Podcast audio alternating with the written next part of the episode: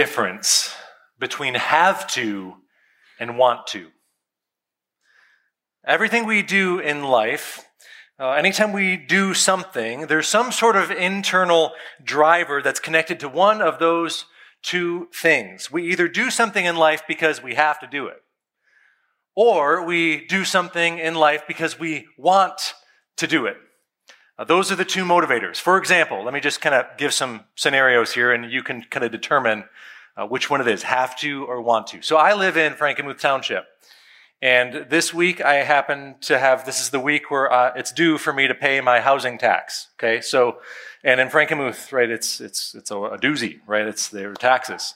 So tomorrow morning, I will drive to the township office and I will hand them a sizable check and I will give them that check to pay my taxes. So when it comes to paying my taxes, is this a, a have to or a want to kind of thing? Have to. Right? As much as I, you know, maybe there's somebody out there that really wants to pay their taxes. I think most of us would agree that we do that because we have to. It's, it's the law, it's our duty, it's our obliga- obligation to do that. And so that's why we pay our taxes. We do it because we have to. Let me give you another scenario. Okay, so today happens to be the Super Bowl. Who are you rooting for today? okay. Yeah, I'm rooting for the Rams too. Stafford, right? It's the closest we're going to get. Let's just be honest. So, Super Bowls today. I don't particularly care. I'm not going to be really, you know, bummed out whoever wins. It's not a big deal to me. What I'm most looking forward to today is the fact that there's going to be all sorts of unhealthy food that I'm going to eat, and it's going to be wonderful. None of it's going to be in the diet plan. There may be, I don't know, uh, chicken wings, chips, pizza rolls. I don't know what's, the, what's on the menu. I just know it's unhealthy, right? So when it comes to tonight uh, and eating unhealthy food, am I going to do this because I have to or because I want to? I heard maybe a couple have tos out there. It's a strong compulsion, I agree, but this is definitely a want to. You don't have to. Okay, you, you want to eat unhealthy food, and it will be delicious tonight. Eating that on the couch, I will not feel bad about it one bit. This is not an obligation. It's not a law. It's not a requirement, not a rule. This is not a have to. This is a, a want to. I want to do that. That makes sense? Okay, now we could just play this game all day long. I could just bring other scenarios and you could guess have to or want to, but we, you know, at some point have to get out of here and watch the Super Bowl. So I'm not going to take too much time. Uh, I'm just going to have one more question for you. Uh, this last question, again, it's the same rules. It's going to be, you're going to guess whether it's have to or want to. But the, the difference this time with this last question is I want you to do something different. I don't want you to shout out loud, have to or want to. What I want you to do is just answer quietly in your own mind and in your own heart. Think about what your answer is when I ask this next question about something we do. So this is something that many people do. And so I want you to answer, is this a have to or a want to? So for Christians, when it comes to obeying God, obedience to Jesus, is this a, a have to or is this a want to? Now, I need you to think about that for a moment. I want you to think through this. Do Christians pursue a life of obedience because they have to or because they want to? Because for some people, when it comes to following Jesus, when it comes to uh, this idea of obeying God, for some people it sounds like drudgery. Uh, for some people, this whole idea of being a Christian, that kind of sounds like a, a, a drag, like that's going to cramp their style, right? There's all these rules you have to follow, all these boxes you have to check, all these hoops you have to jump through. For some people, obedience to God, it sounds like a burden. Sounds like a burden. Not something that you want to do, probably just something you have to do, so you just do it. And is that the case? What motivates the church to obey God? That's the question I want to ask today. Well, thankfully, uh, whatever answer you're thinking, you don't have to answer right now because God's word is going to help us find an answer for this. So I want to invite you to open your Bibles with me to the book of First John. We're in First John chapter 5 this morning. First John chapter 5. And just a little heads up, sometimes this is confusing. We're not in the book of John. Okay, the Gospel of John is in the beginning of the New Testament. You've got Matthew, Mark, Luke, John as one of the Gospels, not that book.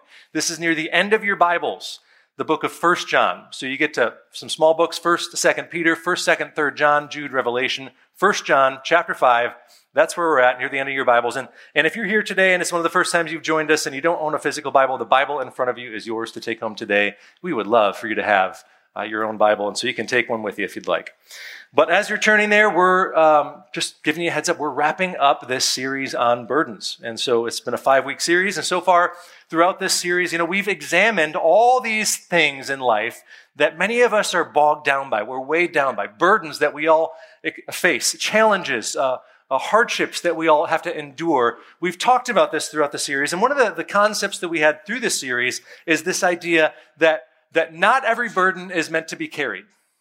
And no burden should ever be carried alone. This is some of the, the, the, the, stuff that we've tried to promote throughout the series. And so if you're with us each week, we've kind of broke this down week by week. And so in the first week, we talked about this idea that we don't, uh, we should never have to carry our burdens alone. And we talked about this specifically by looking at Jesus and the words he said.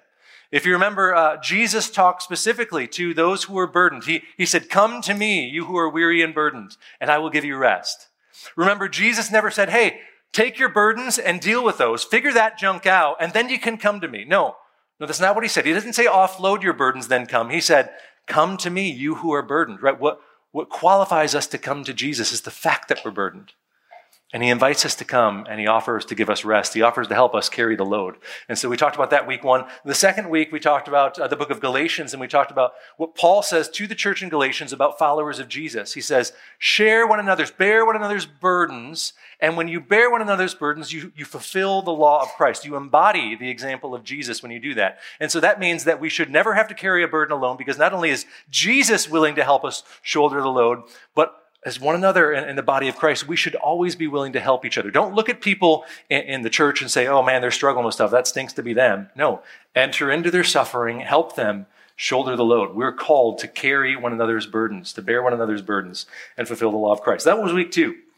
Uh, week three, we began to tackle this uh, other section. We talked specifically about the fact that not every burden is, is meant to be carried. And if you remember, week three, we talked about the biggest burden of all, the burden of sin and how sin, the penalty of sin, is something that Jesus took on his behalf, right? When he went to the cross, he died in our place. And so that burden, that penalty of sin was placed upon Jesus. And so that's a burden that we don't have to carry. You don't have to be judged for your sin. Jesus was judged in your place. And so we shared that. What an amazing reminder that was. And then last week, we also talked about this idea that not every burden is meant to be carried. Specifically, as a Christian, if you're walking around with the burden of guilt everywhere you go, just a reminder that we can always return to the cross. We can always confess our sins. And scripture tells us that he's faithful and just to forgive us our sins and cleanse us from all unrighteousness. So if you're walking around feeling guilty all the time as a Christian, uh, remember, you don't have to live that way. Uh, we use the example of David in the Psalms and how he confessed his sin and he repented, and God relieved the burden of his guilt, and God can do the same thing in your life. So that's what we looked at so far through the series. And now, finally, today, as we wrap up this series, we're looking at the topic of obedience. And specifically, we're asking the question Is following Jesus, is obedience to God a burden? Is obeying God a burden? Is this motivated by something that we have to do, or is this something that we want to do? And to answer that question, again, we're in the book of First John. We're going to find the answer there. And so uh, we're going to get ready to jump in in just a second. But I want to just kind of remind you of a few things about this book because we haven't talked about it yet. So the book of First John is an epistle. Now, an epistle is just a fancy way of saying a letter. Uh, John wrote a letter from the city of Ephesus, and he wrote it to probably the church in Ephesus, but maybe even some of the churches in that region. There were many churches scattered throughout Asia Minor where Ephesus was, and so he perhaps wrote this letter to a bunch of different Christians. And just to give you kind of a timeline, remember Jesus, after he died on the cross and rose from the dead and ascended into heaven, a lot of the disciples, they centered, they all went to Jerusalem, and then from there there was persecution, and so some spread out. Well, John stayed there. He didn't leave Jerusalem. He was ministering in Jerusalem for many, many years. And then eventually, what happened was in AD 67, uh, John was kind of forced to flee out from the city of Jerusalem. If you know your history, in 70 AD, the Romans came, they invaded, they really decimated the city, they destroyed the temple. And so John got out of Dodge before all that happened, and he went to the city of Ephesus. And there in the city of Ephesus, he did the work of an apostle there, and he ministered there for a while. And as John was in there, he wrote this letter near the end part of the first century. Okay, so he wrote this letter to help the churches understand specifically what it means to be an authentic Christian. What does it look like to be an authentic follower of Jesus? Well, this is what John writes throughout the duration of his letter. And I want to give you just real quickly a word of caution. When we read the book, uh, a book like First John, a lot of times we read it and it almost looks like there's a list of do's and don'ts all over the place. Like it's just one big list of do's and don'ts. I want you to know that reading the book of First John shouldn't be a list of do's and don'ts. It's a list of done. It's, it's a list of done. What I mean by that is that all these things that he talks about, these are things that embody and characterize followers of Jesus, not because of what we can do, but because of what Jesus has already done. What Jesus has already accomplished through his death, burial, and resurrection, this now creates in us a new kind of life. And John talks about that in his epistle. And so here in chapter 5, that's exactly what we're going to see. He's going to describe what authentic Christianity looks like. And as he does this, the first thing he wants to remind us of in chapter 5 is who we are. Uh, he wants to talk about our identity as followers of Jesus in this chapter. And so, in light of that, the first section we're going to look at, number one, is the membership. We're going to look at the membership of a true believer, the membership of an authentic follower of Jesus. What does it mean to be a follower of Jesus? Who are we at the core? This is what John is going to answer. And so notice what he says beginning in verse 1. He says, Everyone who believes that Jesus is the Christ has been born of God. So, what's he saying here? What's the essence of this first sentence? He's saying this that faith is a sign of sonship. Faith is a sign of sonship. Notice how he says, everyone who believes. The word belief that's used here is a word that we use all the time in the church, right? As Christians, we, we use this word faith or belief all the time. In fact, it's a central part of what it means to be a Christian. It's all centered on this idea of faith or belief. Now, the concept of faith we sometimes misunderstand. Because sometimes we kind of compartmentalize this and relegate this simply to our thinking, right? As if faith is something that's just a matter of uh, intellectual assent, right? Uh, agreeing that something is true, that's all it is. That's what we often think about. But that's not really the way that the Bible uses the word faith. It's much more robust in the Bible. The idea here is not just that Christians are people of faith, it's also that Christians are faithful people. We're not just people of faith, we're faithful people. Faith is about more than just what we think. It's about believing loyalty. It's about committed trust. Christians are people who invest both their mind and their heart into something. And what are we investing our mind and heart into? What is this faith centered on? Who is it anchored in? It's anchored in the person and work of Jesus Christ. Our faith is anchored in Jesus. John says it like this Everyone who believes that Jesus is the Christ. Now, the word Christ that's used here is a word that means Messiah or anointed one. If you know anything about the Old Testament, you know that people were anointed at various times. Kings, priests were anointed. It's a, word that's used throughout the Bible. And essentially, it means that Jesus is the promised one that was foretold from the very beginning of Scripture. Uh, Jesus as Christ means Jesus as King. Uh, Jesus is Christ means Jesus our great high priest. Jesus is Christ means Jesus our Savior, Jesus our God.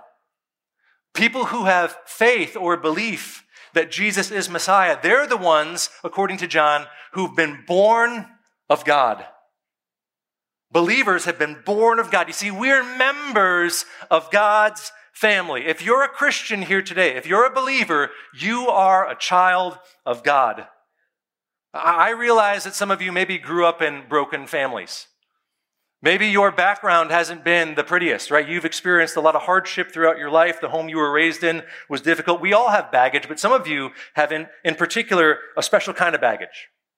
The home you grew up in, the parents you had, or perhaps the parents you didn't have, they are what shaped you. They are what marked you. They are what maybe even scarred you.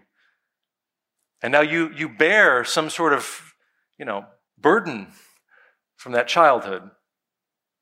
Some of you have not come from a loving family. I know that. But I want you to know that if you are a person of faith, you belong to a new, a new family, God's family. And in God's family, you are children, you are sons and daughters of the Most High, where you are loved, you are embraced, you are accepted in Christ. You're part of the family. You know, maybe your earthly father was a deadbeat dad, your heavenly father is not. Your heavenly Father is not. He's different. He wants to be in the picture. He loves you. He accepts you. He embraces you. He welcomes you. He's for you and not against you. That's the kind of family we get to be a part of. It's an inc- incredible thing to be part of the family of God. We have a God who welcomes us, embraces us, and loves us. He loves his children. We're blessed beyond measure to be part of God's family. I want you to know that. Blessed. I've shared before that growing up, we were a foster family. So throughout the course of my childhood, I've had 20 plus brothers. And one of my favorite uh, brothers that came uh, to live with us, and the reason I say favorite is because he was with us so long. He was with us for four or five years. His name was Cliff. And he came to live with us when he was about 15 or 16 years old. I was about seven years old at the time when Cliff came to live with us. Now, just to give you a little information about Cliff, uh, by the time he left our house, I mean, he, he was six foot six. He's a big guy. Okay, so Cliff lived with us for four or five years, came with, uh, to us as a teenager, and he came out of a really difficult environment. So Cliff was uh, born and raised in inner city Detroit. Um, his dad was never in the picture really in his life. I mean, here or there just a little bit, but his dad was pretty much absent. His mom was addicted to drugs. She was on cocaine through most of his childhood. He spent over a year living in a car with his mom and his brother in, in downtown Detroit. Uh, that was Cliff's experience. And so at 15 or 16, Cliff kind of bounced around the foster care system. He eventually came to live with us for a little while. And so while Cliff was living with us, right, he began to experience what life was like eh, as part of our family. And I, I will never forget the very first Christmas that Cliff was with us. Again, he's 15 or 16. And so Christmas Eve, right, it's the night before we get up and open presents and we're walking around and we are in the living room. We walk out there, we see the Christmas tree and there are presents out there. Presents for me. There are presents for my brother Justin. Um, and then there are presents for Cliff, our foster brother. There's an equal amount for me, for Justin, and for Cliff. And I remember when Cliff saw that, he just, his mind was blown. He had never experienced like a loving, uh, Christmas where he's receiving gifts and things are healthy. And so he, he sees these gifts. And, and at 15 or 16, right, you think at that age, most kids are kind of like, yeah, Christmas, they're over it. He was like a little kid. I remember that night I was trying to go to sleep and we were all sleeping in the basement. And Cliff kept waking us up because he was so excited for Christmas morning. 15, 16 years old. He was so excited. And he gets up the next morning and, you know, he's, he's just, his eyes lit up. He was just so, so thankful and, and, and, the reason why Cliff was so thankful was because he was a Berkebine now. He was a, completely equal with me and my brother. He was part of the family. While he was with us, he was family. And he got to receive the blessing of the family. And beloved, this is our story. I, I don't know your background. It might have been terrible. Those scars may still haunt you, but if you're part of God's family, you have equal share. You're fully part of it. Your family. You're welcomed, you're blessed, you're embraced as part of the family. We are members of God's family, and that's an incredible thing. That's who we are. That's who we are. And so now that we've seen, first of all, number one, the membership, the membership of a, a true believer. Uh, the second thing I want to look at as we begin to work our way through the text, number two, is the mindset of a true believer. The mindset. Notice what John says next. So going back to the beginning, he says, Everyone who believes that Jesus is the Christ has been born of God. Then he continues and says this he says, And everyone who loves the Father loves whoever has been born of him. Now, as we continue in this first verse, we see here the next thing we discover is that this idea of loving the Father and loving his children, fellow believers, these are, this is a concept that cannot be separated. It cannot be divorced from one another. I've heard Christians sometimes say, well, I love Jesus, but I don't like the church. And I get it. I get it. People are wounded by the church. People are wounded by other Christians. I understand the baggage that comes with church sometimes. Church hurt is a real thing. And I've said before, if, if we've ever caused that, I am so sorry because we don't want to do that. But the reality is Christians aren't perfect. The church is not perfect. Jesus is. But we're all sinners saved by grace. And so for some people, they say, you know, I, I love Jesus, but you know, I can't really do it with the church. Unfortunately, biblically, you can't say that. You can't have that mindset.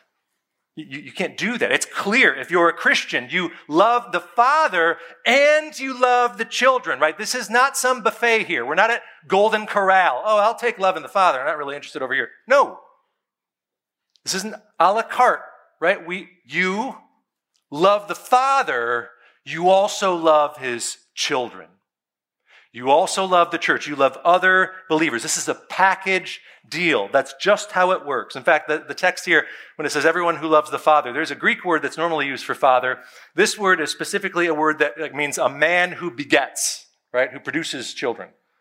So everyone who loves the, the one who produces children, the Father, loves those who've been produced, loves those who've been born of him. Everyone who loves the Father loves those born of him. Christians love both. It's just what we do. It's part of what the family does. We are part of a family now. This is family expectations. We love each other. That's it. And I notice here how John doesn't frame this up as a command. He says this is just the reality. This is just the way it is. It's what Christians do. We love the Father, we love His children. Now, if you look at the end of chapter 4, I want you to notice how there, this is not new territory. John has already talked about loving the Father and loving His children, but there he frames it up as a command. He frames it up differently. He says, and this is the command we have from Him, meaning from Jesus. The very last verse, verse 21 of chapter 4. Whoever loves God must love his brother. Okay, so we've already seen the command in, in, this book. But this isn't just something that's commanded, it's also demanded. It's expected, in fact.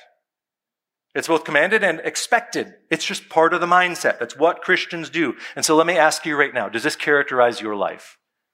Are you a person who can honestly and openly say, Yeah, I love my father and I love all his children? I love all my brothers and sisters in Christ. I love them. Does that embody your life? Come on, get real for a second. Don't pretend here. Be honest with yourself. Do you love your brothers and sisters in Christ? Because if there's a beef between you and another fellow believer, you got to figure that stuff out. Don't let that linger. Don't let that say, go be reconciled. Go seek forgiveness. Go seek restoration, whatever you need to do. In fact, that's why scripture is really clear about even like your offering. I hope you're not giving. If you've got a beef between someone, stop giving to us and be reconciled first. We don't want your money if you have an unresolved conflict. We would rather have you deal with that and then give your gift. That's what Jesus says.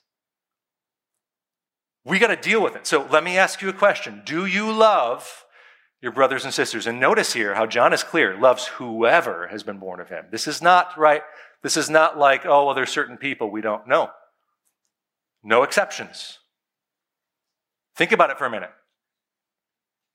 The dude who you see here on Sunday morning who tells the same stinking story every single week when you walk in the commons, right? You see him, you go, oh, I'm going to go over past the coffee. I'm not going to go get coffee right now. He's in line. I'm going to avoid this guy. That dude, think about him. Do you love him? You all have somebody. Do we love them? Everyone who loves the Father loves everyone, whoever has been born of him. This is the mindset of a believer. It's both commanded and expected. So now that we've seen the membership of a true believer and the mindset of a true believer, the next thing we're going to see in our text, John is going to talk about the mark of a true believer. What's the evidence of a true believer? Well, notice what he says as he picks up. He, he writes this in, in verse 2. He says, By this we know that we love the children of God. Now, the sentence continues, and I don't want to answer it for a second just because I want to remind you of something uh, before I finish this sentence. What John is doing in this passage. If you notice in this passage, he's taken a number of truths and he's linked them together. He's made a chain of truth uh, throughout this section so far. A number of true statements that are connected, and, and, and it's kind of like do you remember growing up in math class? How they would have this kind of equation. This is like a, the sample, right? If A equals B and B equals C, then A equals C. Remember? Anybody remember that at all? Uh, is that is that called a, a, transitive relation? I had to Google search that. I don't know. Is that it? It could be wrong. I'm terrible at math. I I'm really bad. My kids are uh, my two oldest are third and fifth grade, and when they ask me math questions, I say, "Hey, like YouTube it." I don't know. I can't help you. Seriously, I'm not.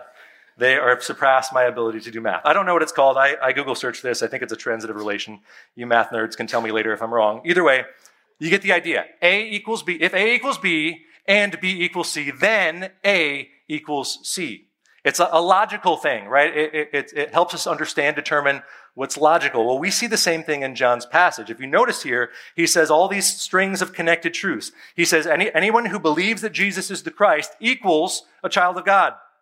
Every child of God is someone who loves the Father. Every person who loves the Father also loves his children. All these truths are strung together. Do you see the chain he's created in our passage? And so these are all interconnected. And so when we go to our question, or to, to this, by this we know that we love the children of God, that's connected to all those other things.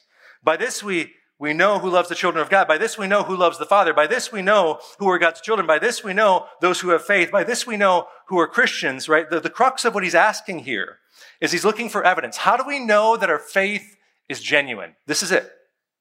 How do we know that our faith is genuine? Well, he answers this. By this we know when we love God and obey his commandments. When we love God and obey his commandments, the mark of a true believer is love and obedience. That's it.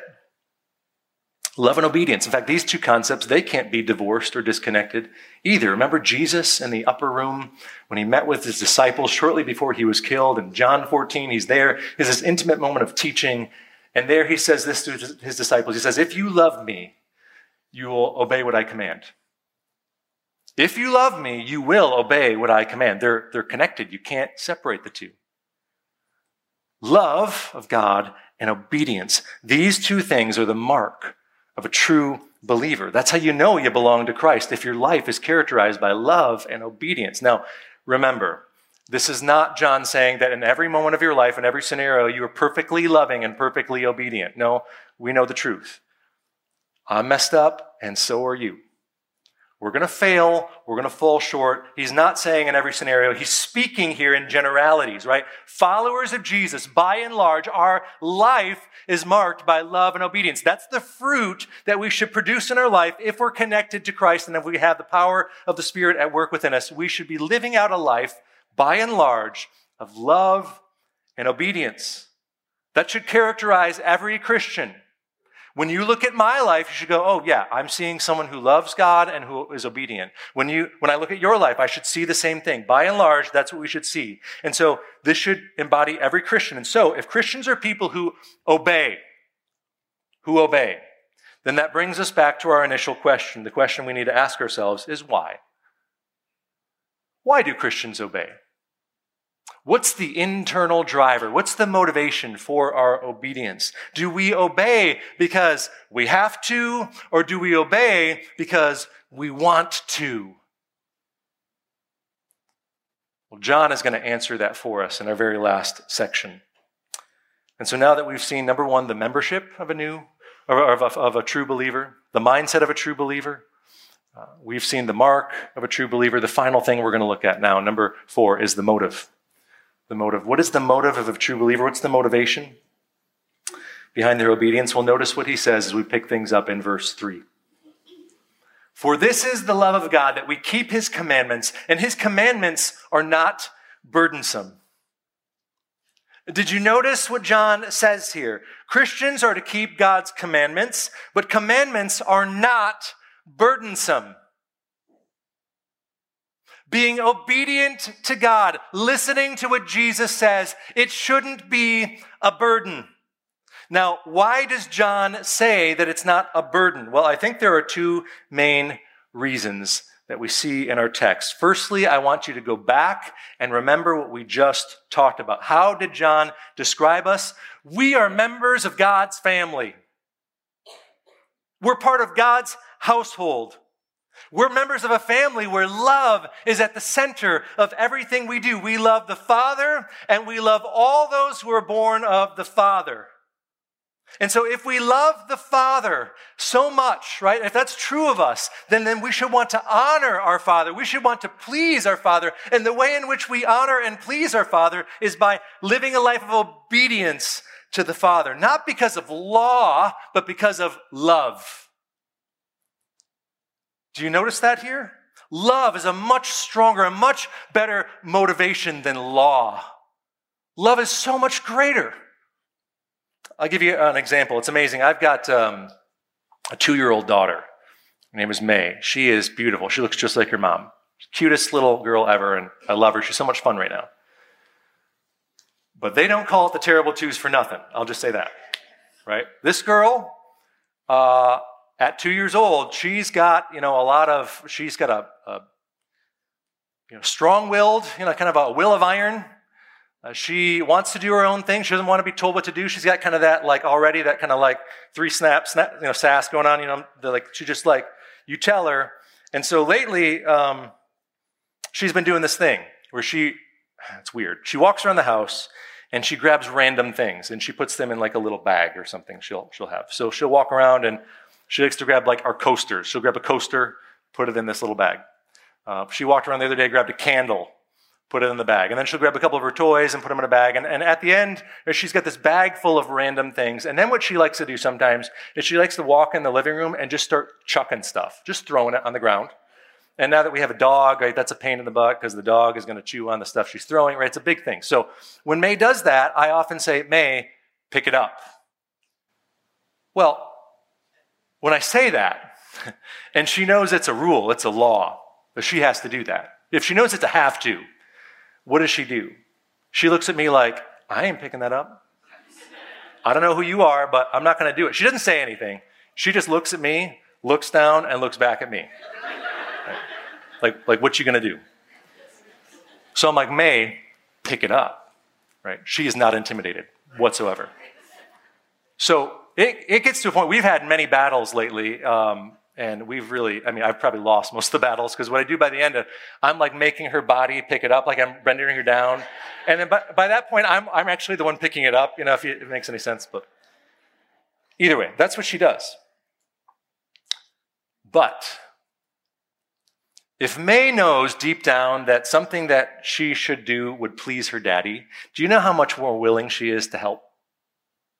The other day I was in our playroom. We had toys up there and it's always a mess. And so I went in, it was bedtime, but we had, we had to pick up because it was just trash up there. And so I was cleaning up. It was just me and May in there. And we're in that room and I expected her not to help one lick. In fact, I expected to be cleaning and she's throwing things down while I'm cleaning. But at one point I just said, Hey, May, you know what would, would really make daddy happy if you just help me pick up. And she said, okay, dad. And I could see, right? She was helping and working. She did great because she wanted to do whatever would make her daddy happy.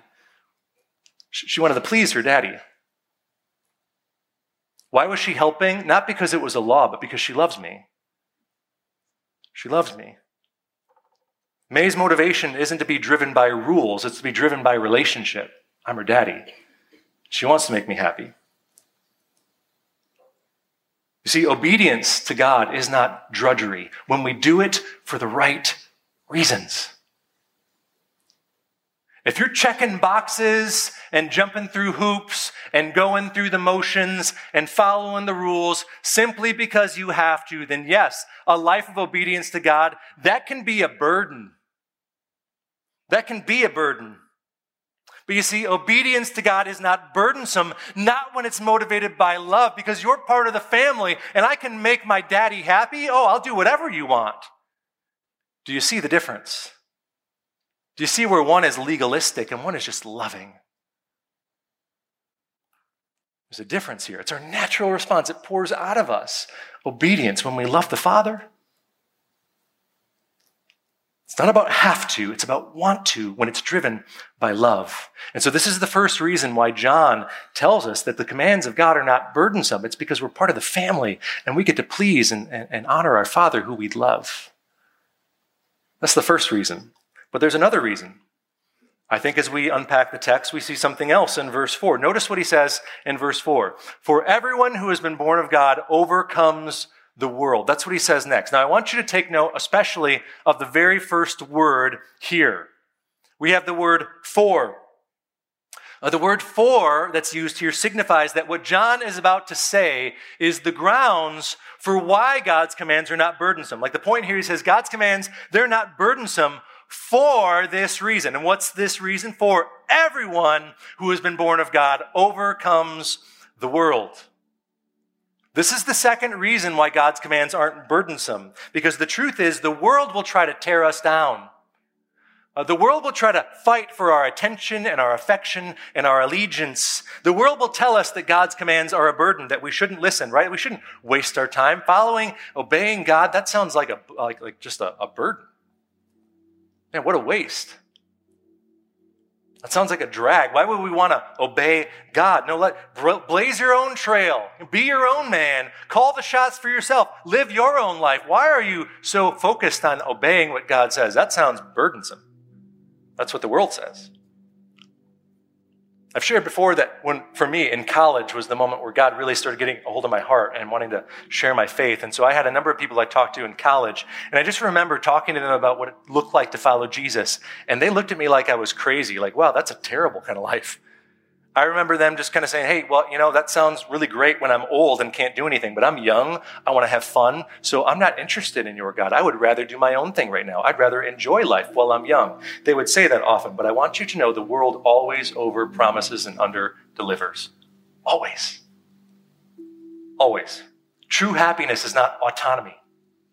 True joy, true freedom is not saying, hey, I'm going to do whatever I want to do. Forget God. I'm just going to do my own thing. That's not true freedom. The truth is, true freedom is a life that's connected to Jesus that says, I'm going to do whatever God wants me to do. That's true freedom. That's true life. That's true joy. That's true happiness. And the only people who realize that are people who have overcome the world, who've said, yeah, we know the world will offer all these things. It's not worth it. We know that. We are the ones, believers, who have overcome the world. We know the truth. The world looks so appealing, but in the end, it will leave you feeling burdened. It will leave you feeling hollow. It will leave you feeling empty. Only Jesus satisfies. Those who overcome the world know this. We know it. And so that's why we obey.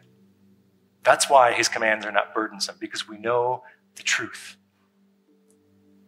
And so, as I wrap up this message this morning, I want to circle back to the big question that we posed in the beginning of the message. When it comes to obeying God, why do we do it? What's our primary driver? What's our motivation? What's the driving force behind our obedience to God? Do we obey because we have to, and it's just one of those rules we got to follow? Or do we obey because we want to? Well, beloved, if we really embrace what John has told us about what it means to be a Christian, I think the answer is really simple. And this is it. This is the big idea. Obeying God should be our desire, not just our duty. It should be the, the desire of your heart because you're part of God's family and you love your dad and you want to do whatever it would be that would please him. And because you've seen the world, in fact, you've seen what the world promises and, and you've overcome the world. You're not interested in that. You know the truth. It should be your desire, not just your duty. I don't want to have this be a church of people who, who go through the motions and follow the rules because they have to. Because at the end of the day, if all your motivation is because you have to, it's going to be a legalistic place here. I want you to obey God because you want to. Obedience to Jesus isn't just a chore, it's a privilege, it's a blessing. It's not an obstacle that we get over, it's an opportunity that we embrace. Do you see the difference?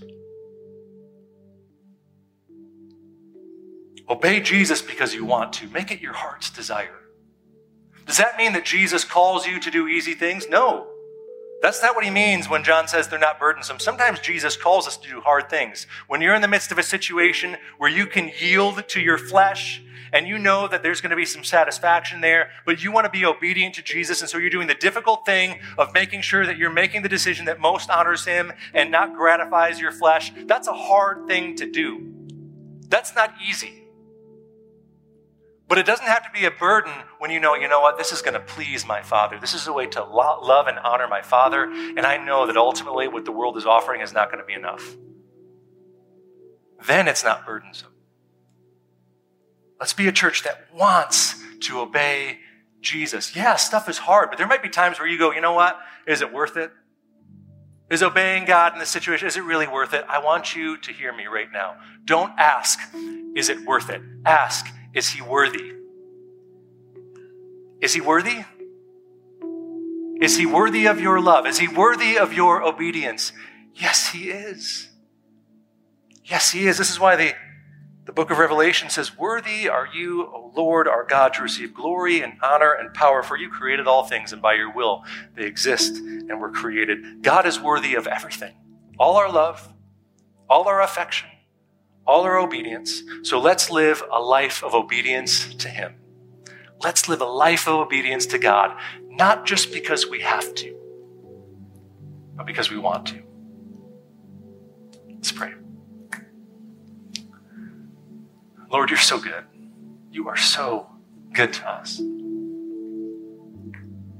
I realize that there are situations right now that people are in that are difficult, and maybe obedience to you is hard. There are struggles and temptations. There are past wounds. all sorts of things that often get in the way of our obedience to you. And maybe we're looking at what it means to follow you faithfully, and we see that as a burden. But Lord, change and shape our minds and hearts today through your word and by the power of your spirit, because we know, Lord, that your commands are not burdensome, they are good. They're good because they're opportunities to please our Father. And because we know that this is what's best for us. The world will promise all sorts of things, but you know what? We've overcome the world. We don't need to listen to the world. We know it's a lie. Let's embrace the truth and be obedient to you. So help us to be the people you've called us to be. Lord, if we are the people you've called us to be, I know that this church would make an impact in this region that people from every community around here would see the way that we live. Not that we're living in obedience out of legalism because we have to check boxes, but we're doing it out of love. They would see that and they'd say, man, there's something about that church. No, there's something about that Jesus. I want to know him. I want to know more about him. I want to hear more about him. Lord, I know that if we were people who lived faithfully and obediently to you, we would change this community, change this region. We'd be part of the ones that help change this world for your glory. And so, Lord, help us to be the church you've called us to be. We are people who love the Father, members of your family who love you, Father, and we love your children. And not only do we love your children, but we display the fact that we love your children and we love you and that we're connected to you by the way that we love you and by the way that we obey you. So help us to obey you because it's not a burden. It's not a burden, it's a blessing. And help us to realize that. Help us to obey you not because we just have to, but because we want to. Because we know when we do, when we do that, Father, that we honor you, we glorify you, and we bless ourselves and those around us. It's in Jesus' name we pray all these things. Amen.